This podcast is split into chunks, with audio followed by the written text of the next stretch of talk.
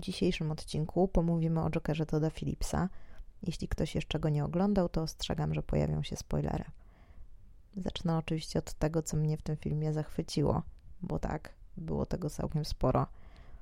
Joker to jeden z takich filmów, który zostaje w głowie na długo po obejrzeniu. Emocje buzują i tak nie da się tego za bardzo wyłączyć od razu po wyjściu z kina.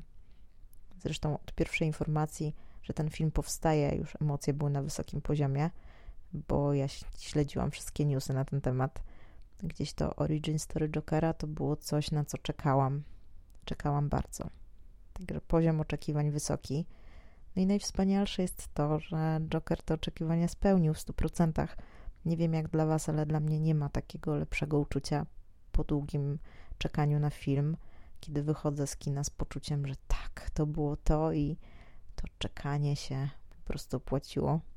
I zupełnie nie dziwi mnie to, że Joker zebrał ponad 8-minutową owację na stojąco podczas premiery na festiwalu w Wenecji. Co ciekawe, za kamerą tego filmu stanął koleś, który jest odpowiedzialny za serię Cats Vegas. No i nie chodzi o to, że ja mam coś do Cats Vegas, że coś było z tym filmem nie tak, z tą serią nie tak. No bo jak na komedię to jest całkiem nie najgorsza seria. Ja po prostu nie spodziewałam się po Todzie Philipsie tak poważnego kina, jakim jest Joker. No ale z drugiej strony z Joaquinem Phoenixem na pokładzie to chyba się nie mogło nie udać. Pamiętam pierwszego newsa o tym, że właśnie Joaquin Phoenix jest brany pod uwagę do tej roli. Pomyślałam sobie, wow. No i jejku, jak dobrze. Jak dobrze, że nikt nie pomyślał, żeby zatrudnić Jareda Leto. Sorka, jeżeli ktoś jest wielkim fanem Jareda i mnie słucha, ale niestety jego Joker dla mnie to taki plastikowy koszmarek, coś jak hardkorowa, wytatuowana wersja takiego plastikowego trola z gołą dupą i kolorowymi włosami. Jeśli nie wiecie o czym mówię, to jak ja byłam dzieciakiem, wszyscy zbierali figurki takich troli. Wygooglujcie. Może ktoś powiedzieć, że ja jestem niesprawiedliwa, no bo ten leto biedny to on niewiele tego czasu ekranowego dostał. No ale z drugiej strony oceniam to, co widzę. A to, co widziałam, mi się nie podobało już, a nawet abstrahując od tego, że sam Legion Samobójców to był po prostu słaby film. No ale też spójrzmy prawdzie w oczy. Jeśli wybrali do tego filmu najlepsze, co udało się Jaredowi zagrać, no to może lepiej, że jego nie było więcej w tym filmie. No, poza tym troszkę się już chyba oczekuje od gościa, który ma na koncie Oscara, nie? Zresztą on chyba sam jeszcze tej porażki z Legionem Samobójców to nie mógł przez długi czas przetrawić. Gdzieś tutaj ploty chodzą, że próbował utrudniać pracę nad, nad Jokerem. Ile w tym prawdy? Nie wiadomo. Zresztą mniejsza o to. Wróćmy do Jokera Philipsa. Na ten postawił grubą krechę pomiędzy tym, co do tej pory zostało o Jokerze powiedziane w kinie. A troszkę tego było, bo u Bartona mieliśmy świetnego Jacka Nicholsona, u Nolana genialnego Hita Ledgera, który zresztą pośmiertnie dostał za rolę Oscara. Każda z tych kreacji była inna, ale każda wryła się w pamięć. No a u Philipsa z kolei widzimy historię Jokera z jego perspektywy. W zasadzie z perspektywy Artura Fleka. Widzimy tę historię jego oczami i też pokazaną w taki sposób, którego chyba sam Scorsese by się nie powstydził. Zresztą, każdy, kto widział taksówkarza, pomyślał sobie, że go tam Philipsa to nawet nie próbuje udawać, że nie jest Nowym Jorkiem z taksówkarza. No, plus jeszcze oczywiście sama postać Roberta De Niro, który łączy te oba tytuły.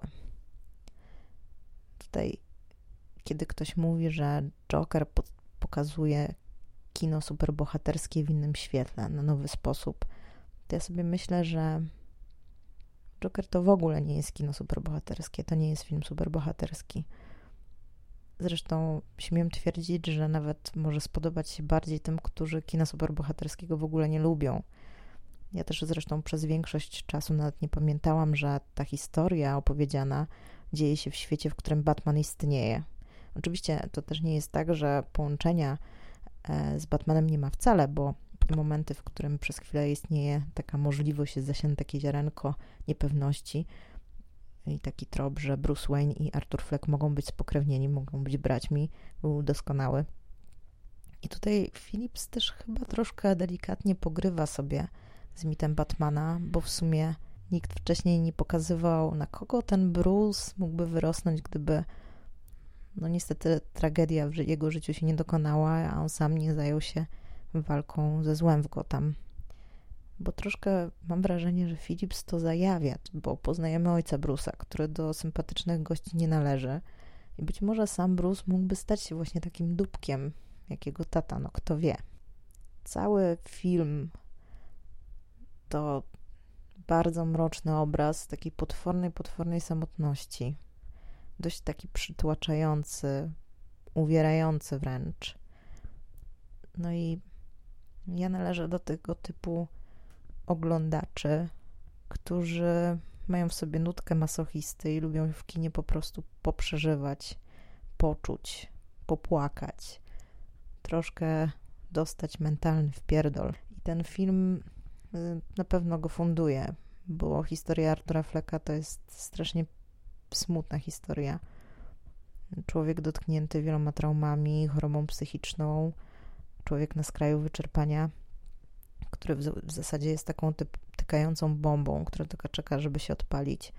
Czeka na ten bodziec, na tą iskrę. Zresztą widać, że twórcy inspirowali się komiksem Zabójczy żart Alana Mura, w którym Joker mówi o tym, że szaleństwo to jest w zasadzie takie wyjście awaryjne i żeby z niego skorzystać, wystarczy nam tylko jeden zły dzień. A ten dzień Artura był zajebiście zły i zajebiście długi, bo trwał w zasadzie od jego urodzenia. No a co Joaquin Phoenix robi w tym filmie? Wow. On tę postać stworzył zupełnie na nowo i stał się nią naprawdę od czubeczka małego palca u stopy po ostatni zielony włosek na głowie. I mówię tutaj nie tylko o tym, jak on gra, bo to, że jest świetnym aktorem, to chyba nie, nie było nigdy co do tego żadnych wątpliwości. Natomiast gra też ta jego fizyczność, jego okropnie wychudzone ciało, jego zapadnięta twarz. Każda cząstka niego gra w tym filmie.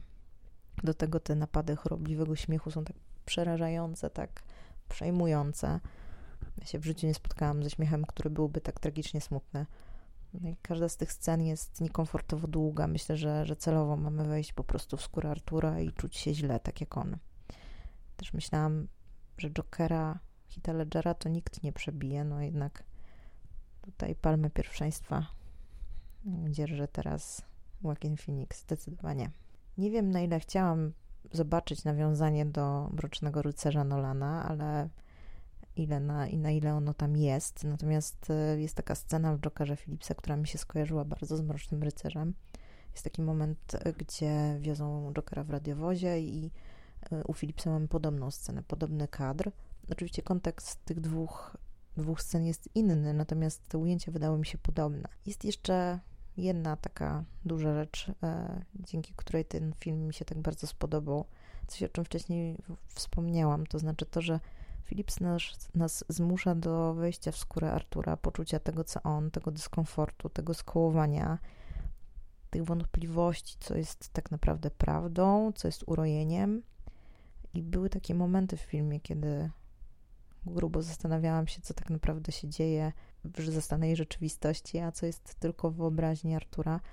No i ten wątek romansu z sąsiadką oczywiście został wyjaśniony. Natomiast co jeśli tych urojeń było więcej i więcej i one wynikały z postępującej choroby Artura, z tego, że on przestał brać leki, bo nie miał do nich dostępu. A co jeśli w ogóle on nawet nie wyszedł z tego szpitala? Jestem ciekawa, czy, czy mieliście podobne wrażenia.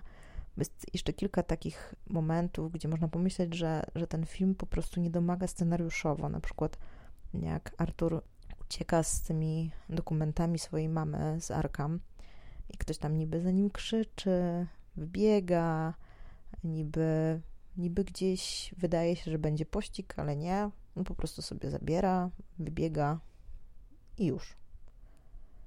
no, troszkę dziwne jak na zakład zamknięty, jednak gdzieś ta ochrona powinna być bardziej czujna, przynajmniej mogłoby się tak wydawać. No tutaj nic nie ma żadnych konsekwencji. No i jest druga taka scena, gdzie w szpitalu on e, dusi matkę poduszką i ani personal nie leci tutaj, żeby sprawdzić, co z pacjentką. W ogóle tak jakby nikt tego nie widział, nikt tego nie dostrzegł, nikt nie zwrócił na to uwagi. No jest to po prostu dziwne. E, I teraz pytanie, czy to rzeczywiście miało miejsce, czy może on sobie to tylko wyobraził. Jest stąd brak po prostu dalszego ciągu, brak konsekwencji. No nie wiem, jak myślicie, nie to niedociągnięcie tutaj scenariusza, czy, czy, tak, czy tak miało być? Czy mieliśmy właśnie tak poczuć się tak niekomfortowo? Czy mieliśmy mieć takie wątpliwości? Może wy nie mieliście takich wątpliwości, może tylko ja. Dajcie znać. Ach, bym zapomniała. No właśnie, słówko o niewątpliwej, ogromnej, ogromnej, ogromnej zalecie tego filmu kolejnej. To jest muzyka, bo jest to, jest to po prostu sztos. Playlista jest oczywiście na Spotify'u. Wszystkie instrumentale robiła kobieta, która jest odpowiedzialna za muzykę w serialu Czarnobyl. No po prostu coś pięknego. Naprawdę polecam posłuchać. Ze mną ta playlista jest już chyba drugi albo trzeci tydzień. Tak w ramach podsumowania może krótka ocena, bo ja Jokerowi daję 10 na 10 za to, że został ze mną na długo po seansie i zarówno pierwszym seansie, jak i drugim seansie. No i pewnie dlatego, że zmotywował mnie do tego, żeby zacząć ten podcast. Jeśli chodzi o dziś, to by było na tyle. To był odcinek poświęcony Jokerowi. Do usłyszenia.